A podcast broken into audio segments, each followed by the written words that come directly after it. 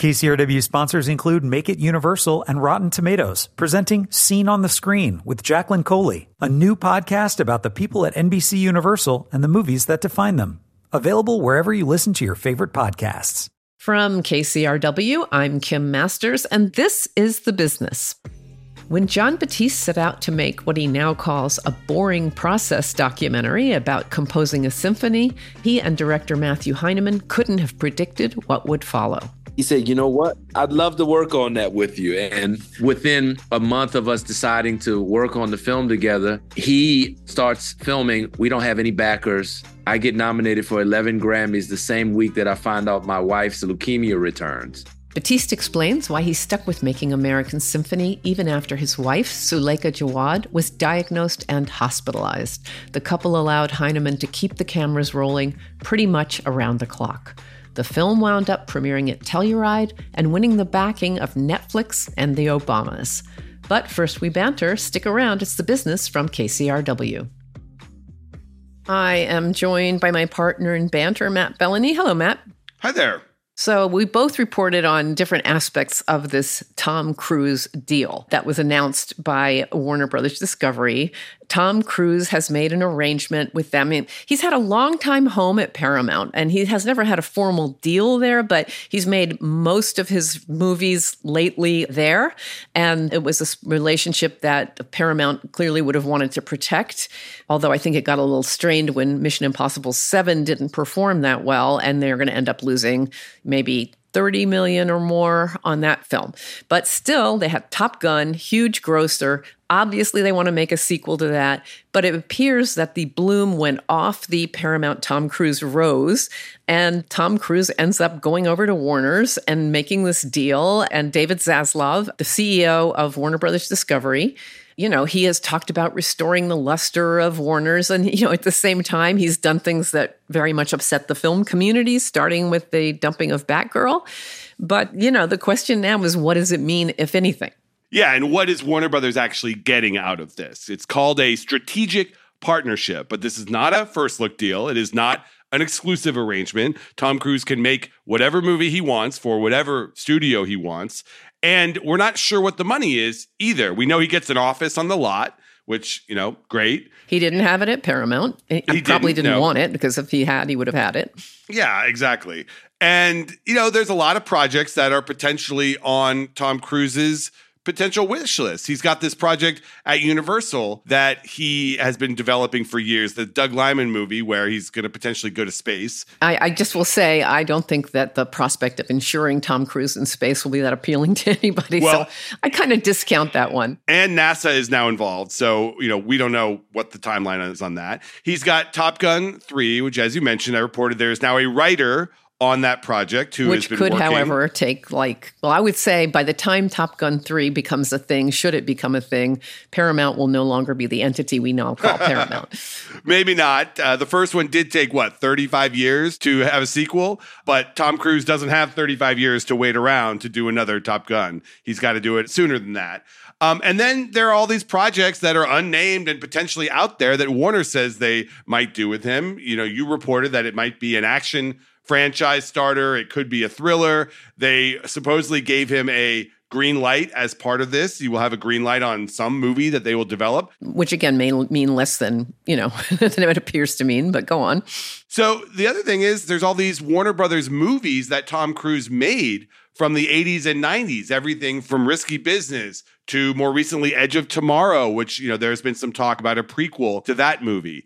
You know, Tom Cruise is this interesting entity because he's arguably the biggest movie star in the world, yet he hasn't done a movie outside of his core franchises, Mission Impossible and now Top Gun, since 2017. And that movie, which was American made, did not perform well. The movie before that, the Mummy reboot, did not perform up to expectations. And the movie before that, which was a Jack Reacher sequel, did not perform up to expectations. So, yes, Tom Cruise is the biggest movie star in the world, but like is he? That's the question. Yeah, I mean, I thought he would be a star longer in Mission Impossible, but you know, for whatever reason, quality of the movie, nature of the times, that movie just underperformed. And they've Paramount sitting there with another sequel, Mission Impossible 8, costing a fortune. And they're not even going to release it until 2025. Tom will be wrapped up in that until 2025. I think Warner's is really hoping for the Edge of Tomorrow thing that had been in development even before the current regime got there. And they want that to be his next movie. He's not going back to the more adult drama type of thing, I'm told. He wants another franchise. So I don't know if he can pull that off at this point, but that is going to be the wheelhouse in which they are looking. Which makes sense. You know, if you have Tom Cruise, you want to develop something that could be all audiences, four quadrants, something big. Is that the best path for his career, or is something like what Robert Downey Jr. has done now after the Avengers movies are over? He's now in Oppenheimer, which has kind of revitalized his career as an actor actor, and he might get an Oscar for it. Is that in Tom Cruise's wheelhouse anymore? Can he do those roles even? He still doesn't have an Oscar. He can act. I mean, we've seen him do acting, but Oh, he's a great actor. I mean, I, I'd love to see him be an actor and not be Tom Cruise in movies. But he also really likes that huge box office. He loves the theatrical experience. He loves getting the worldwide attention. You know, it's a, it's a weird dilemma with him. I think he's the most committed movie star in the business. And I will say that I don't think he would rush to do Top Gun since I think he's become quite annoyed with Paramount management pushing him to put things on the streamer and things that don't happen when you're Tom Cruise. And so he's felt let down by them. He lawyered up when they wanted to put a film in theaters for only 45 days. That's over, so we'll see. And I will just note that one of my sources on my story said they wish Warner Brothers good luck with dealing with Tom Cruise because he's a veteran at this. He knows how to charm executives and he always seems to get his way. Thank you, Matt. Thank you. That's Matt Belloni, founding partner of Puck News. At just 37 years old, Jon Batiste has already had a dazzling career in music. Many know him as the Emmy nominated band leader on The Late Show with Stephen Colbert, and he shares an Oscar with Trent Reznor and Atticus Ross for composing the soundtrack for the 2020 Pixar film Soul. And he's also picked up five Grammys. In 2021, Batiste scored Matthew Heineman's COVID documentary, First Wave, which led to the idea of filming a straightforward look at the musician's process of composing and then conducting a modern symphony at Carnegie Hall, which he did in 2022. By then, Batiste's life and the concept of the film had changed drastically. In 2021, Batiste's wife, Suleika Jaouad, had a recurrence of leukemia after first being diagnosed in 2011. American Symphony became a look at Batiste the musician alongside a very intimate portrait of the couple coping with a life threatening illness. The film follows Jon and Suleika at home and into the hospital as Jaouad copes with punishing cancer treatment. In one scene, Jon and Suleika are seen sharing a rare light moment in the hospital corridors while Batiste narrates. I feel a strong, strong desire to take the pain away. But I can't. This is a moment, a test. And it's nobody's fault, and nobody can control it. Our conversation with Batiste is the first of a two part installment of the business. This week, we talk with him about being the subject of American Symphony and deciding to proceed despite his wife's illness. Next week, we'll bring you a conversation with Matthew Heineman on how the film was made. You worked with Matthew first on First Wave, right? Oh, yeah, yeah, yeah, yeah. yes, indeed. I, I, I, you know, I met Matt. It was a beautiful thing that he was doing in a hard, harrowing endeavor as well to document the first wave of COVID in New York. And I got a call because um, I was doing an event. I was doing a performance and Matthew saw me perform and he gave me a cold call said, Would you help me write the music to this film that I'm working on? And I did that. And then after that film was done, we having dinner one night and I told him what my next year was looking like. And I had this ambition to document this never been done symphony concept. I was wanting to reinvent the symphony and reinvent what the symphonic form, not really changing it, but expanding it and and and expounding upon it the the symphonic form. And I wanted to make a boring process doc that people who are interested in that kind of thing would watch. And he said, you know what? I'd love to, I'd love to work on that with you. And within a month of us deciding to work on the film together that has become American Symphony. He then, you know, starts filming. We don't have any backers. I get nominated for 11 Grammys the same week that I find out my wife's leukemia returns. And the film shifts gears in a way that we couldn't have predicted. And we have to decide what are we going to do? And we kept filming. Let me pause a second and say, when you worked on the first wave, the COVID doc, what was it that made you say yes? To be honest, it was the fact that he got access to the hospital and we didn't know what this thing was. We didn't know what COVID was. We didn't really understand it. We knew what it was, but didn't understand its impact or what it was going to do to the world. And then everything was being shut down. I was in lockdown when I was working on this music. We weren't in the same place. We were doing so much remotely. But even before that process, I just felt like it was something that if this can be done right, it's a historical document. It's an important thing, and it's something that we're all facing. I would love to help him to bring that to life. I, I will say I didn't know his other work, but then I looked up his other work and realized he typically is embedded in war zones or drug cartels. right. He, he's typically risking his life to make a film. So then I saw that, and between seeing, oh wow, this guy is really serious, and thinking about COVID and what that was at the time, I said yes. And so then going forward, you have that crazy week you just talked about with, you know, the nominations and Suleika, your wife getting bad news about her disease.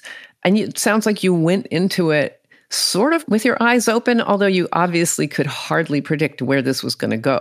No clue. I mean, not that we can predict anything that's around the corner in life. We don't know what life has in store for us, but this was particularly a time of extremes that taught us the lesson that life is the extremes all at once and everyone's dealing with the highs and lows and it's not separate and you can't look at that as a duality. It's a it's it's it's all integrated and our way to move forward is to figure out a way to continue to integrate all of the things of our life family work our values aligning with what we're actually doing and how we're living all of the great things that we have in terms of our artistic ambition and how do we make space for all of that and to really be in the present and to stay focused on the things that are most important. Yes. So my impression is Suleika was not like by any means an immediate yes, because, you know, it's an unknown path going forward. But one thing you do know is it's not going to be any fun at all.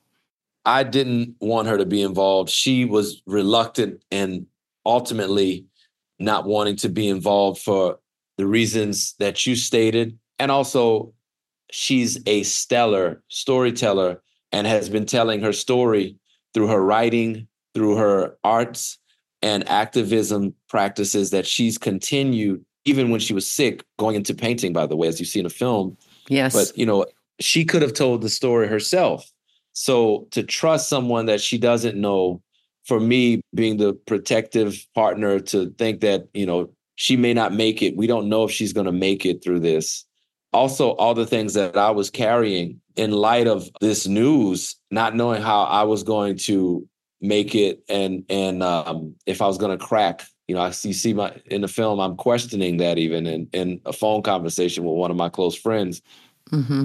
I, I'm not sure we would have kept the cameras rolling had it not been for the frank and candid conversations we had with Matt every single week up until probably the last frame was edited. it was a it was a process of constant reassessing of the decision to film, constant boundary setting, and ultimately just trusting and the boundaries becoming less and less, and it becoming more just like a camera is with us and we don't notice it. Yeah, it certainly is a really intimate film. But were you in a position, you and Suleika, either one or both, to say, you know what, we don't want this in the film, so do something else at any point? What we did was something that is also a bit of a tightrope walk, which is to make a film with no process of distribution in place. Right. and no partners. So, you know, this is the sequence of events, you know, the dinner that mm-hmm. we decided to film, then getting the news about all of this upcoming life upheaval, and then filming and continuing to film, not really knowing what the story would be. There were 1,500 hours of footage by the end, Ugh, which that's a lot. yes, he he embedded with us in in the same way he embedded with the crazy situations of his previous films and the kind of intensity that you would take into a war zone. He took that intensity with documenting our lives at this time. So imagine it not feeling like a film, but also feeling like it was invasive and we really needed to find a way to trust each other or stop.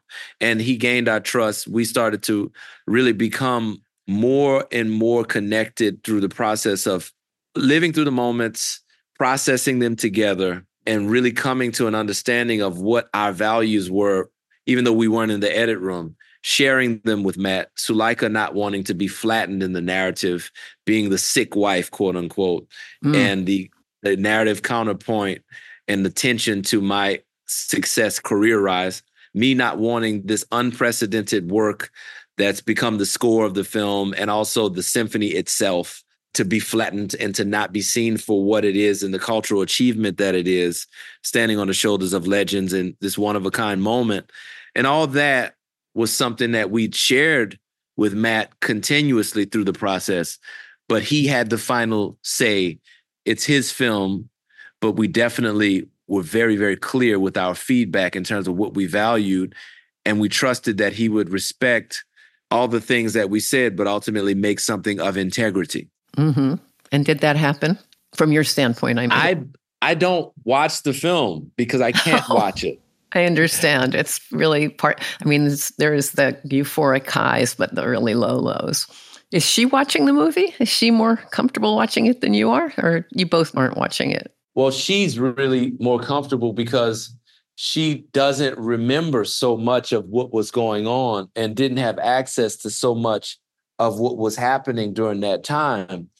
Because, you know, when she was going through treatment, it was one of those things where she didn't really have an awareness of those moments, those quiet moments when I was not in the hospital, or to see me going through all of the things that were happening when she was in the hospital and now having an insight into that, she really enjoyed watching the film and processing all of that. Hmm, different reactions. Okay, I get that. It's hard for me. I could probably watch the film in five years from now. You know, mm-hmm. I did as a means of writing the song it never went away that is featured in the the end of the film as the closing credits it was this moment where he sent me a clip of the final scene. And i had seen a few different versions of the end prior to that that were completely different. There was one version of the end of the film where i was playing the encore at carnegie hall which is the star spangled banner but it was a, a version of it that i had arranged and mm. I really love that just because American Symphony, the piece is an appraisal and assessment of America, and also a reimagining of what it could be if we lived up to our values. And the music was an allegory for that. So I thought that that ending was amazing. And he showed me the new ending, and I didn't like it. I was like, I don't like this. And as we were, we are very honest. We were clear with him what we thought whenever he asked for our feedback. But you know, he said, "Well, think about it the premiere is tomorrow at Telluride. oh, no. And, you know, I told him after thinking about and looking at the cut, I said, it needs some sort of score, something musically, because prior to that, I'd never thought about writing a song for the film. But it it really it spoke to both of us in a way that it demanded some song to reach a full culmination. It it it needed that element. Mm-hmm. So uh, I think everything about this film was done with integrity and done with brutal honesty. And I, I'm grateful that we were able to bear with it and believe in sharing our experience living through the human condition. Coming up after the break, Jon Batiste shares why a private lullaby he wrote for his wife became a part of American Symphony. You're listening to The Business from KCRW.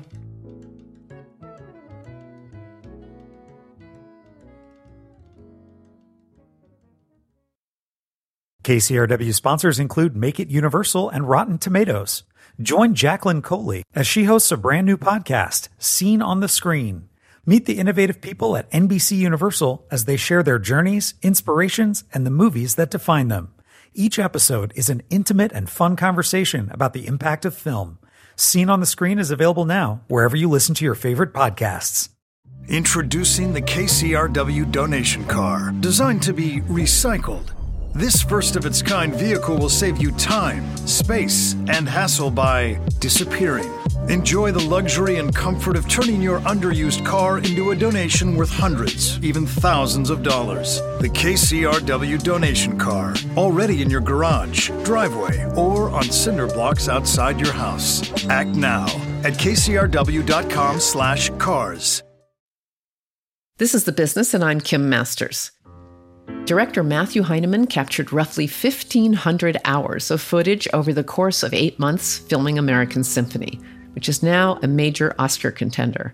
The film explores Grammy winning musician Jon Batiste's jam packed professional life, alongside an intimate look into a very private world, as Batiste's wife, Suleika Jaouad, copes with harrowing months of cancer treatment. American Symphony remained a work in progress even after its premiere at Telluride, with director Matthew Heineman adding an original song to the ending at Batiste's request.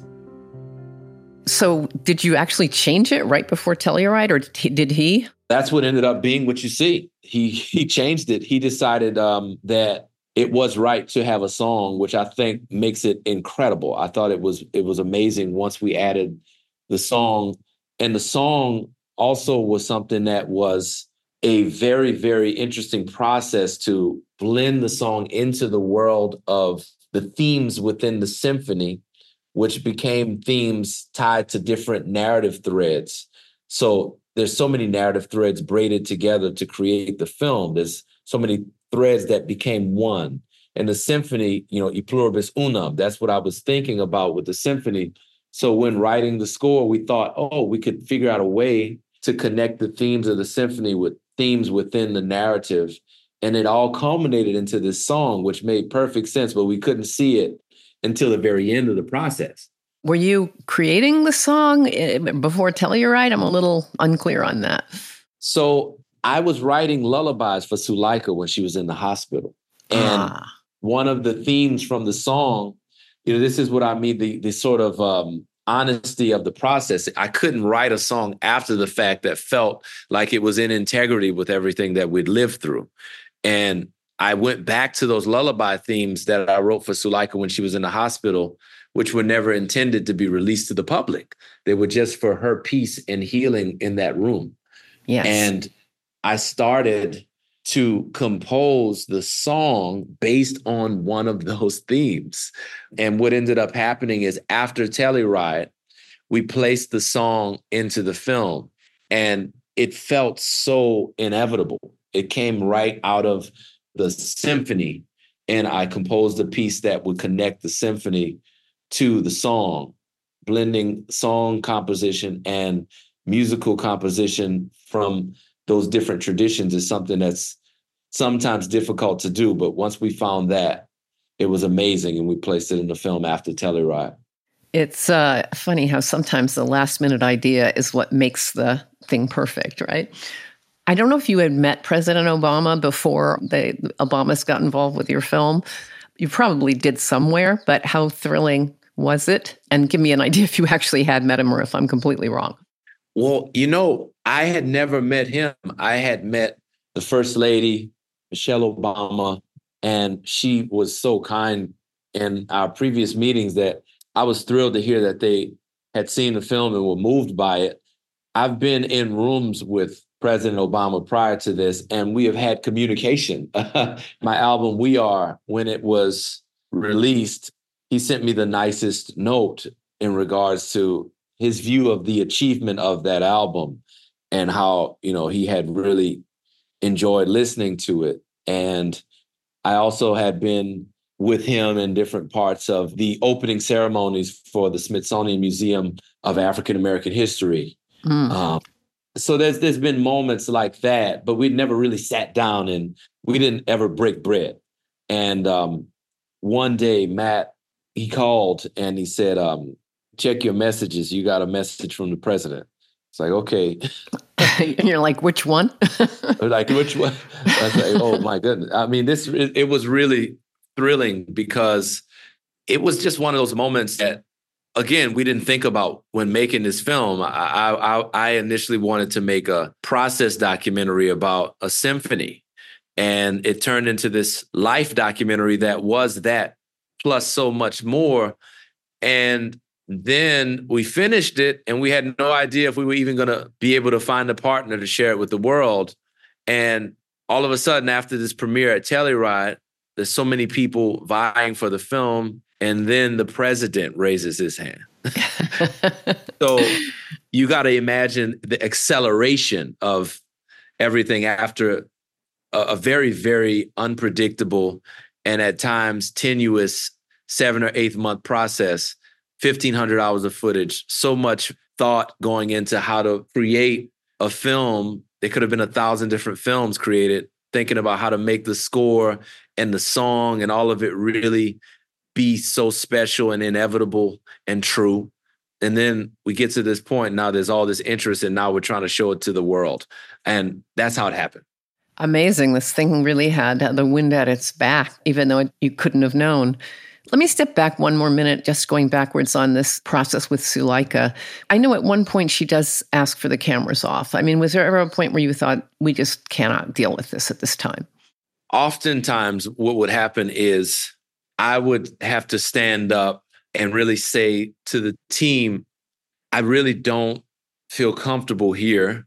And there was also a commitment that Suleika and I made when deciding to continue with filming, which was that we wouldn't want to watch something that was fake or or of the trend of music or celebrity docs that are very prevalent, you know, not to throw any shade at anything, but just there's a lot of real promotional documentation or it feels almost like um, a bit of a narrative that is constructed rather than shared.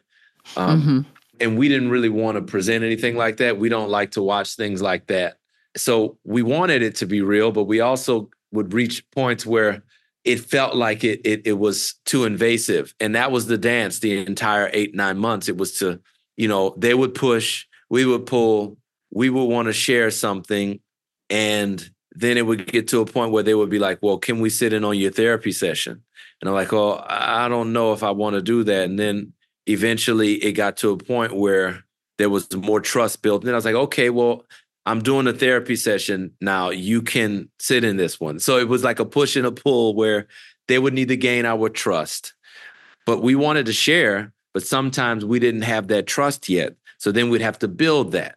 It honestly was like developing any relationship with a close friend or a family member, you know? Yes. I mean, except the family member can broadcast you to the world as opposed to just having a little argument in the dining room or whatever. That's the blessing of not having had Netflix on board yet. If we would have known that we were like, what we were filming was going to end up on Netflix and we were going to partner with President Obama and First Lady Michelle. If we would have known that, right? right. It, it, it, wouldn't have been the same. Like we we were filming with our friend Matt, who's like very pushy in some senses, but he has a heart of gold. He's a great guy. And we could talk to him like we talk to any friend and be real. So uh, it was a dance between the three of us. And obviously with Suleika and her situation, what was going on, I um was so protective of that and so protective of our family. But when she, as someone who has told her story for a decade of how she has dealt with this illness in the New York Times, in her memoir, through her isolation journals, it became something that she took ownership of. And we really grew to what is this greater why? What is the reason? And the greater why was, oh, everybody's going through something like this. Maybe this could actually be a depiction of what we all deal with in this thing called life. Yeah, the ups and the downs sometimes at the same time. So now you are on the award circuit. How are oh. you finding that oh. experience? Doing it with Suleika and us being together, that's amazing anything we can do together, whether it's on vacation or it's traveling to a Q&A for a premiere. it's just it's fun and it's more than work with this one. It feels important for us to be some way involved with sharing it because it started with that sort of commitment to sharing and now it's it's packaged into this film our, our life in this period of time has really been whittled down to the key moments in sequence and, and, and chronology. And now it just feels right for us to kind of shepherd the film into the world. And at some point we will you know step back. But i think for now it really feels honest to the entire process. Hmm. So i might be wrong about this but i mean the movie builds to the performance of the american symphony. Can people buy that stream it find it somewhere these are the top two questions of when we do the Q and A's. okay, I try to ask some questions that nobody's asked when I do this show, but I sometimes I have to ask the question that everybody's asked. I guess. no, no, no. You've succeeded in that, and this oh, question is also I'm very pleased. you, you, this has been very delightful, but but uh, yes, it, it's not available now. The symphony is not available, but it will be. It will come out and be shared in its entirety. That's something that you know in braiding together all these narratives that Matt and the team, Lauren Domino, all the, the incredible producers and editors so masterfully did, one of the things that was really a question for them and ultimately for me, with my original intent being to share the symphony, is how do we get the full symphonic performance and story of this symphony that was composed with all these musicians hand selected, one of one musicians to reinvent what a symphony is, where you have musicians from all walks of life to represent this musical allegory for the American experience. And, and we've been talking about releasing part two, which is really just the concert in its entirety, where you can hear the piece from beginning to end. And you also get a sense of the backstory of this piece and how it has come together in the lineage of composition, the lineage of classical music, and the lineage of American music and culture. But we have the footage, but the audio will definitely be released in its entirety. But I think the part two that we're discussing, which we'd like to do, and who knows if it'll happen, but we really want to use that footage with the audio that will be released. Okay, that'd be something to watch out for. I have a feeling somebody will say yes to that. Maybe his name is Ted Sarandos, maybe something else. yes, yes, yes. Ted, man. He's great. He's, you know, I mean, he's doing a lot of content. I don't see why that one doesn't fit. Yeah, neither do I. Maybe I'll ask him next time I see him. Hey, nah. well, congratulations. It's an amazing film. It's definitely going to get a lot of attention, more than it's even already gotten. So I'm glad you're not hating the awards circuit yet. well, that's the thing about being with Suleika and us being together in this award circuit. It feels great that she's well enough and doing so well right now to yeah. do this and to share our story and to be there to kind of move it into the world and to bring greater awareness to it. So hopefully continue to help people and move people out there. And that's that's it. You know one day it may not feel like that. Maybe we'll just let it be the public's for all time. But until then we're sharing it. And hopefully you know it, it will continue to really bring people some insight into this thing called life well, thank you so much for talking to us about the film. I really appreciate it. Oh, wow. Thank you so much. This has been great. Woo! And that's the business. Joshua Farnham produced and edited today's program with help this week from John Meek and Nick Lamponi, who mixed the show. You can stream the business as well as other great KCRW shows on kcrw.com or wherever you get your podcasts. I'm Kim Masters. We'll see you next week on the business.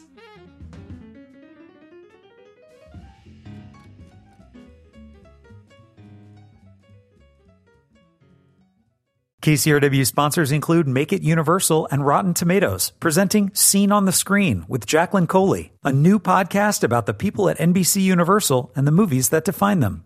Available wherever you listen to your favorite podcasts.